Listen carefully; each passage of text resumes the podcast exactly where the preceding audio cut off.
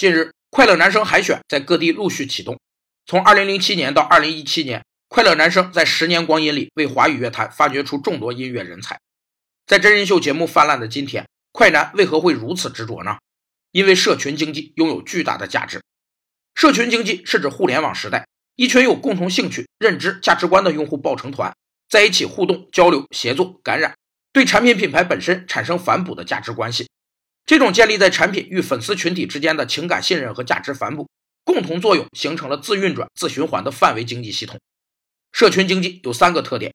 一是社群能让志趣相投的人建立情感关联，从而合力创造出价值；二是社群系统内的每个个体都能产出价值和获得收益，且系统自身还会进行周期更迭；